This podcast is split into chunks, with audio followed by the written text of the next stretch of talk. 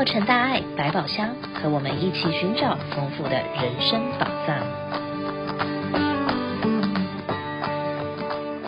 各位亲爱的听友们，大家好，我是李慈琛，欢迎再次收听洛城大爱百宝箱。打开百宝箱，幸福跟着来。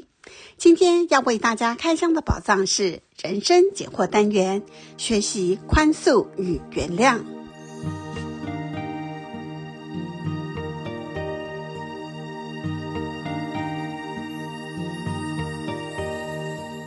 将别人对我们的好铭记于心，将别人对我们的伤害随风而逝。老实说，要做到这样的境界，大多数人是不可能的。唇齿相依都还有可能会伤到，更何况是人与人之间的相处呢？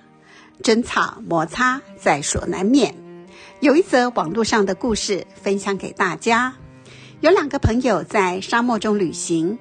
旅途中，他们为了某一件事情吵架，其中一个人呢打了另外一个朋友一记耳光，被打的人觉得受辱，一言不发，就在沙子上写下：“今天我的好朋友打了我一巴掌。”当他们继续向前走，发现了一个绿洲，于是他们决定先来洗一个澡，而被打巴掌的那一位陷入流沙，差点淹死。幸好被刚才打了他的朋友救了起来。被救之后，他拿了一把小剑，在石头上刻下：“今天我的好朋友救我一命。”而在一旁看的朋友好奇地问：“为什么我打了你之后，你要写在沙子上，而现在要刻在石头上了呢？”被打的那位笑笑地回答说：“当我们被一个朋友伤害时，要写在沙上。”让谅解的风抹去它。相反的，如果被帮助，我们要把它刻在石头上。如此一来，任何的风都不能够抹灭它。这个故事告诉我们，要学会将别人对你的伤害写在沙上，而将别人对你的好刻在石头上。但是如果有些人带来给你的伤害，让你觉得难以释怀，愤怒、恐惧。悲伤不断的纠结滋长，如何才能够放下，让自己的心自由呢？让我们来听听正言上人的开示以及心理专家的说法。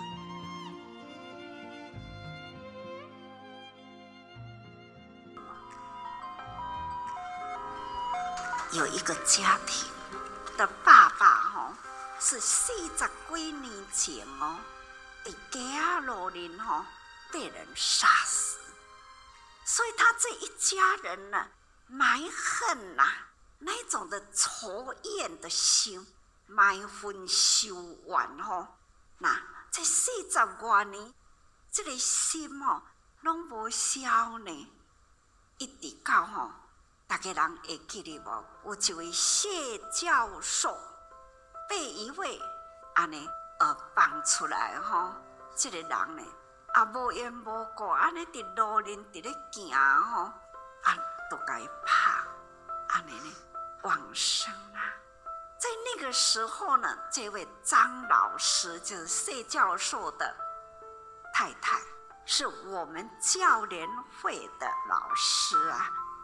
他就跟他先生说：“我们要原谅对方，原谅别人啊。”善待自己啦，伊嘛对伊的囝安尼讲啊，真的希望不幸的事情到爸爸为止，再也不要有这样不幸的事情发生啦。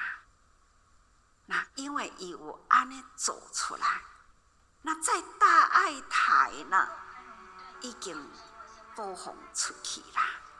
这个家庭呢，四十多年前的埋怨呐、跟仇恨呐、是让你家痛苦啊。因为呢，谢教授的这个案子，张老师的那一种的宽容啊，真正的感受到了，所以他们的这个四十几年前的弯呐，到弯呐，安尼解开了。原谅别人就是善待自己。原谅不仅有益身体健康，对心理更是种解脱。美国医学期刊《心理科学》指出，原谅别人会启动遗忘痛苦回忆的机制，让人能从负面情绪中解脱出来，恢复身心的平衡状态。如果你能够原谅的话，你这个恨拿掉了以后，不会把 focus 注意力只集中在这件事情，你会啊，那你视野会变得比较广，你不管身心应该都会比较健康啊。那另外当然就是我们所谓这个升华作用啊，就是我这样受到伤害，我透过这个伤害，我要学习我我怎么克服这这个伤害。我如果胜胜过了这个我们说 overcome 这个的话，那我心灵就成长。那这样的话，我这个经验，我将来我就可以用来帮助别人哈。我只是说，这个是要长期练习啊，这个不是好走的路，但是你只要走过了，对你自己的身心的健康，对别人都是有好处。自古以来，这种心态不平定。不平衡，哈，冤亲债主呢，都、是安尼直直甜落去啦，也那会当，捌道理啦，那就是平定，啊，一时呀，一错误所造成的，哎呀，唔通冤冤相报啦。冤可解呀，不可结啊！哎呀，无我无原谅的人啊，无我无爱的人，就是啊宽恕，还用宽阔的心来宽恕对方。这毋是做不到，这一念呐，一个念转呐。做未到的代志。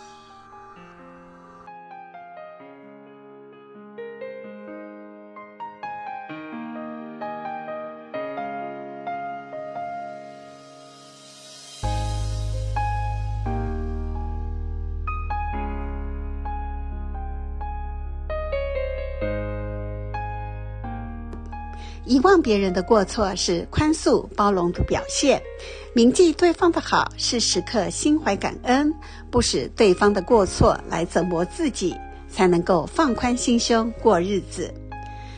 让我们再来看看历史上有哪些知名的人也是用宽恕来对待人间事呢？诺贝尔和平奖获得者、南非黑人总统曼德拉是一位国际政坛的风云人物。他一生都致力于反对政府种族歧视政策，而推进南非民主进程的斗争，却因此遭到当局监视而被捕。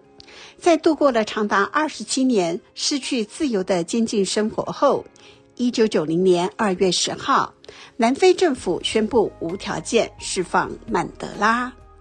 在那个时候，他已经是七十二岁高龄，两鬓斑白的曼德拉。走出监狱的第二天，立即投入到自己钟爱并为之奋斗一生，为争取民族独立和解放运动中，并且在南非首度不分种族的大选中获胜，成为南非的第一位黑人总统。当他就职总统的时候，有五万人参加了就职典礼。就职典礼后，曼德拉设宴招待各国特使来宾，这些人中，有一位就是美国特使团成员，当时身为第一夫人的希拉蕊，由于受白水案牵连而接受美国司法部门的调查，不时遭受媒体攻击的希拉蕊问曼德拉，如何在激流风云变化的政治斗争中保持一颗博大宽容的心呢？曼德拉意味深长地看了他一眼，以自己获释出狱当天的心情回答了他。他说：“当我走出囚室，迈向通往自由的监狱大门时，我已经清楚，自己若不能把悲痛和怨恨留在身后，那么我其实仍在狱中。曼德拉还告诉希拉蕊，感恩与包容经常是源自痛苦和磨难的，必须以极大的毅力和训练。自己年轻的时候性子很急，而在狱中呢，学会了控制情绪，才活了下来。他的牢狱岁月给他的时间和激励，能够深入自己的内心，也学会了如何处理遭逢的苦痛。曼德拉的博大宽宏、乐观向上的精神，深深地感动了希拉蕊。他暗暗地告诫自己，要试着像曼德拉一样，以宽宏的精神处理生活中遭逢的苦痛。所以，当她丈夫美国前总统克林顿承认出轨的时候，希拉蕊在回忆中这样的写道：“她愤怒得像一头狮子，冲着他大吼大叫。如果仅作为他的妻子，我真恨不得扭断他的脖子。但他不只是我的丈夫，他同时也是美国的总统。无论如何，他领导美国与国际社会的风范依然让我敬佩。就像我们知道的那样，希拉蕊最终宽恕了自己的丈夫。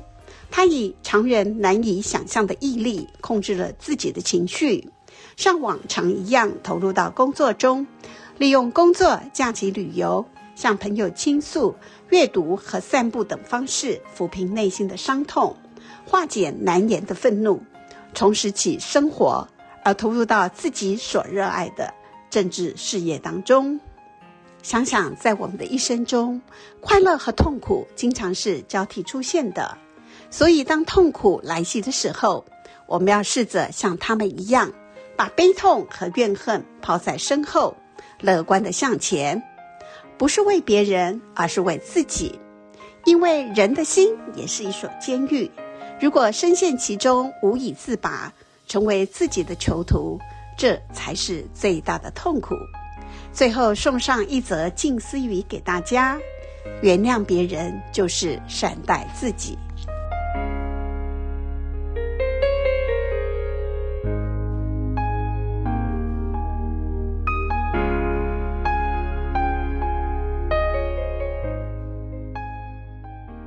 节目最后有几则活动讯息报道。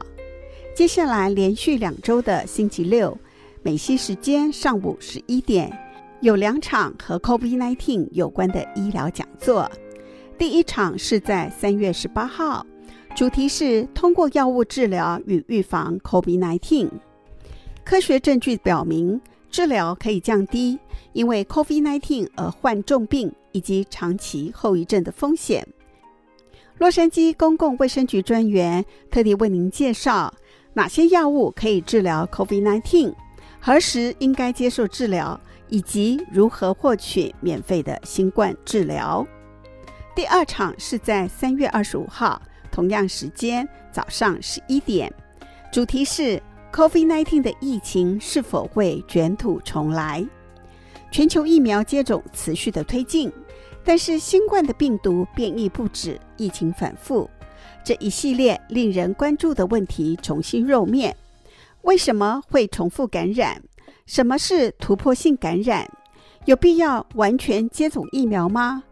哪些症状是属于新冠长期后遗症呢？我们特地邀请国际慈济人医会心脏科医师韩元明，为你系统讲解新冠病毒的演化进程。以上两场讲座都必须提前在网上报名。您只要进入慈济美国网站中文页面下方，选择活动讯息，点选下面的三月十八号日期，就会出现当天的所有活动讯息。然后您就搜寻到这个讲座的页面，再点选活动详情。就能够在下方做网上报名。我们收到您的报名资料后，会将讲座的线上连接传送给您。下周日三月十九号下午两点，慈济美国北加州分会有一场线上医疗讲座，邀请喜肾中心的营养师 Amy 萧。讲座的主题是慢性肾脏病患者和喜肾病患的饮食营养。而这个云端讲座连接可以在慈济医疗基金会的脸书上找到。最后要感恩十方大德的捐款，和慈济一起来帮助土耳其和叙利亚的地震灾民。慈济一刻不停地深入土耳其各个灾区，为灾民带去物资援助和真诚关爱。但是由于叙利亚的政府并不开放国际的慈善组织进入救援，但是慈济人心系叙利亚灾民，想方设法要把援助物资送进叙利亚。经历了种种险阻，最近终于有了进展。位于约旦的卡拉克的台湾国华纺织约旦分公司骆驼成衣厂，不断地赶制裁缝，慷慨地捐出成衣和毛毯给慈济的约旦分会。然后，慈济的约旦分会透过长期的合作伙伴哈希米慈善组织，运送物资到他们的边境仓库。再委由约旦的军方将物资载往叙利亚边界。二月二十八号，第一批物资终于成功送进了叙利亚。这历史上的一刻，也是慈济第一次进入叙利亚，从仓库到边界。虽然只有短短十分钟的车程，却是慈济赈灾历史上突破性的一大步。今天我们的节目播送到此，感恩您收听《洛城大爱百宝箱》，下周六等你来开箱新的宝藏。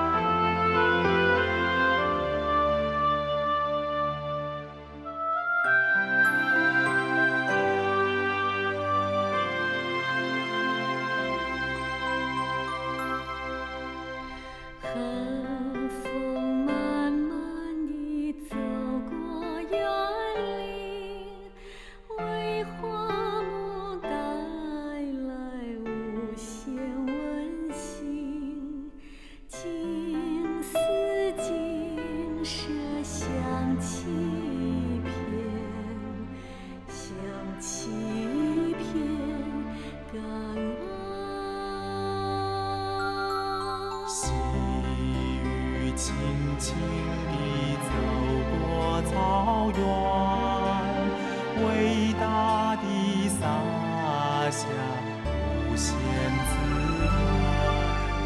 在，金丝金蛇响起。